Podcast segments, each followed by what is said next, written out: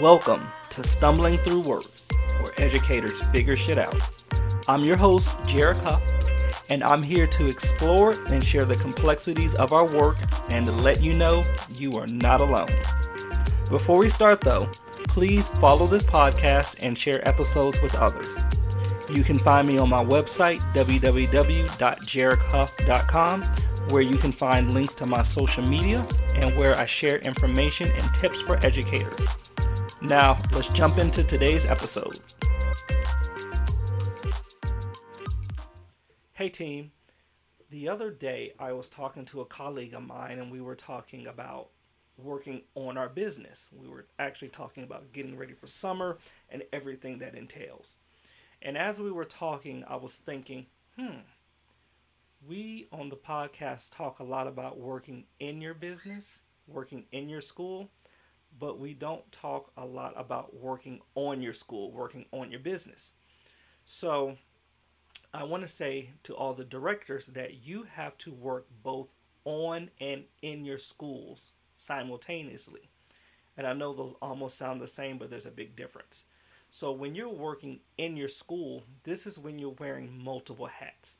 This is when you are HR. This is when you are an educational leader. This is when you are um, having conversation with parents. This is when you are f- planning um, fun activities and um, talking with your families when they come in and resolving problems and everything that you have to do throughout the day, being the spokesperson for your school and that is when you're working in your school. That's when you're working in the business.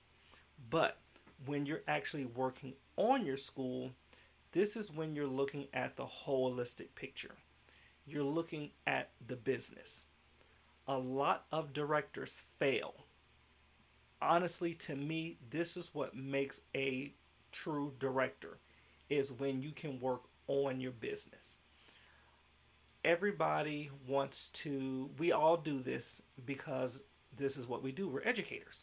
We want to be with our families. We want to be with the children. We want to model all day. And all those things are great and we have to do those. Those are necessities.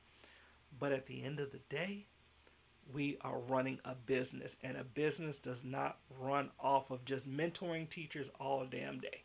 It does not. You have to be cognizant and aware of your business consistently. And that's going to require a lot. It's in a way another hat, but it's a separate hat. So this is when you're working on your business. Now, when you're looking at your business, when you're working, when you're looking at your school, what are you looking at and what are you looking for? If you don't know, I'm going to help you. Obviously.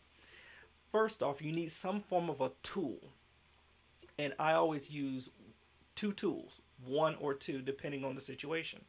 And that's either going to be a P&L or an R&L. So first we're going to talk about an R&L. And your R&L consists of revenue and labor. And I've seen some schools that only use this for the directors where you're focusing on the controllables of your school. Now, your controllables are the things that you can control hence the word controllables. So you can control things like your revenue. Um, you do control your revenue because it's about the amount of kids you have enrolled, means the more kids that you have enrolled, if your FTE is higher, meaning that you will make more money, or the amount of coupons or discounts that you're giving out. All of those are controllable. Then you have the cost of employee salaries, so how much you're paying teachers and um, how many hours they're working. So this is when you're looking at your amount of labor hours along with the amount of labor dollars that you're spending each day, each week, each month. You can control that. That's the basis. That's like the the pure bottom of an R&L. Now I have seen some R&Ls I like to use R&Ls with my team where I also add in food cost.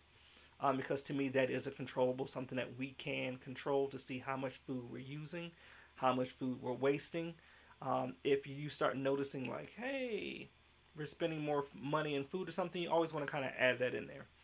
Then um, I also like to add curriculum supplies, seeing if we're wasting supplies, uh, teacher appreciation, office supplies, you know, somebody going home with the stapler, never quite know.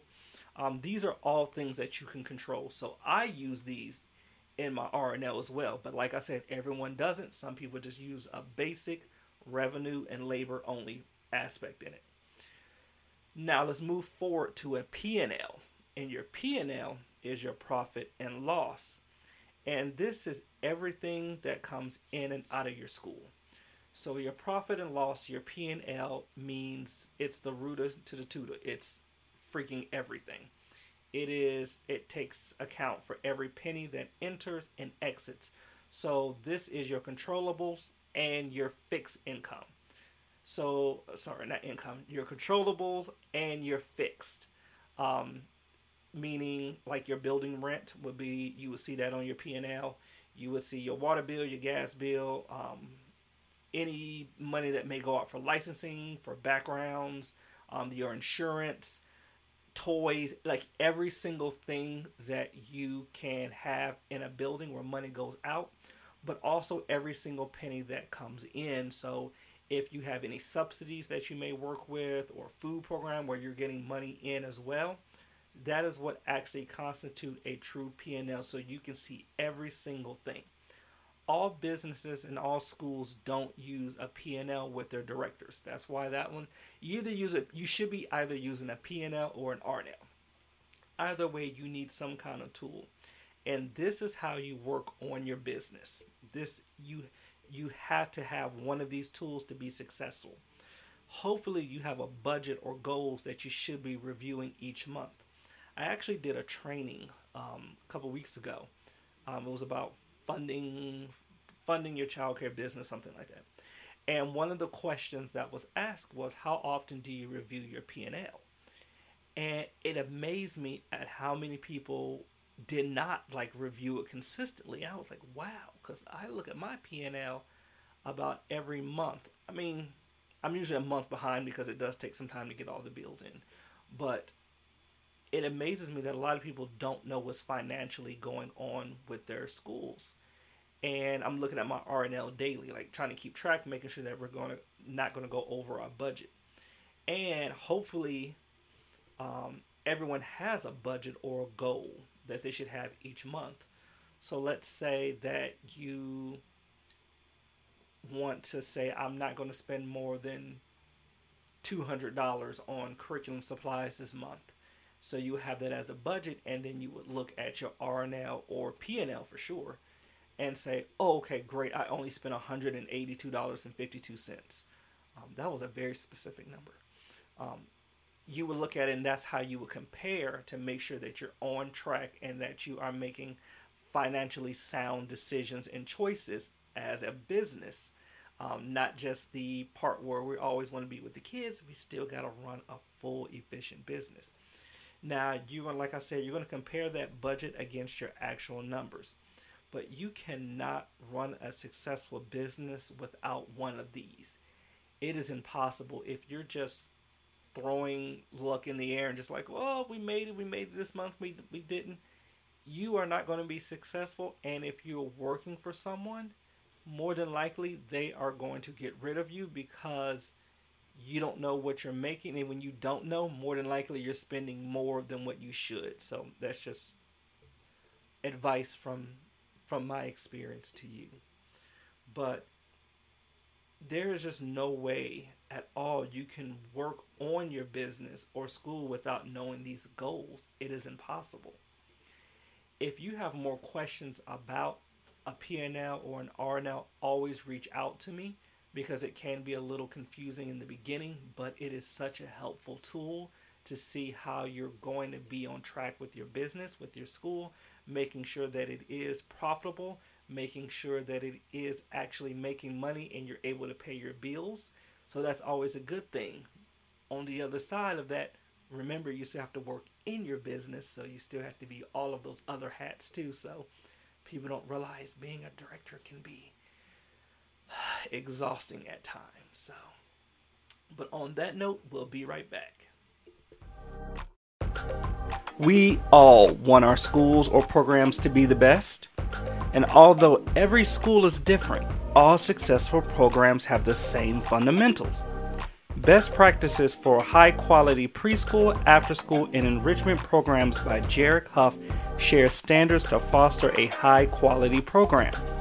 These tips will help you put your best service forward, focusing on your children, families, and communities. Best Practices for High Quality Preschool, After School, and Enrichment Programs by Jared Huff is available on Amazon and Amazon Kindle. Welcome back. Delegating is hard as shit. This is a task that I'm still learning how to do today. It is hard. It is just difficult to do.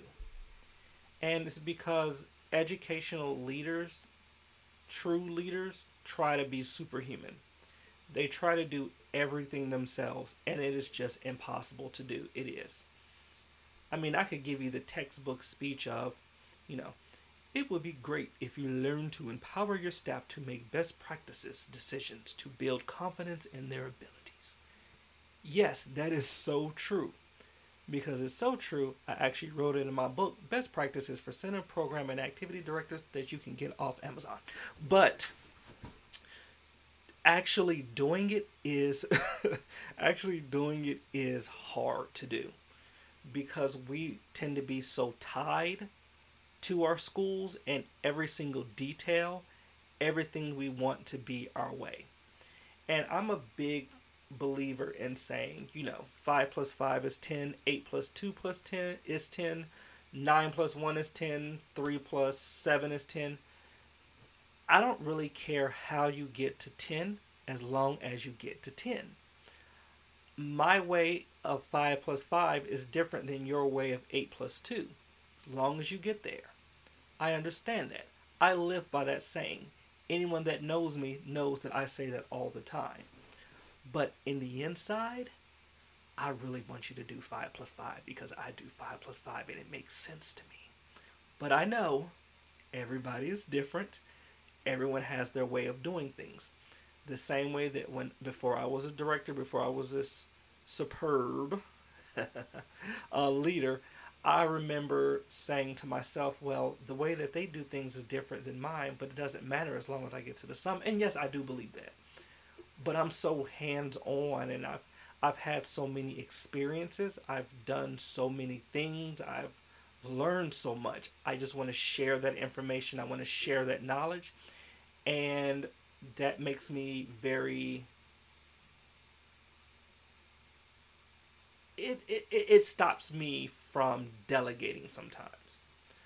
But we have to do it. And I understand why delegating is hard. I mean, I really do. If you really look at it, it's because honestly, it's easier to do it ourselves than to teach someone else to do it.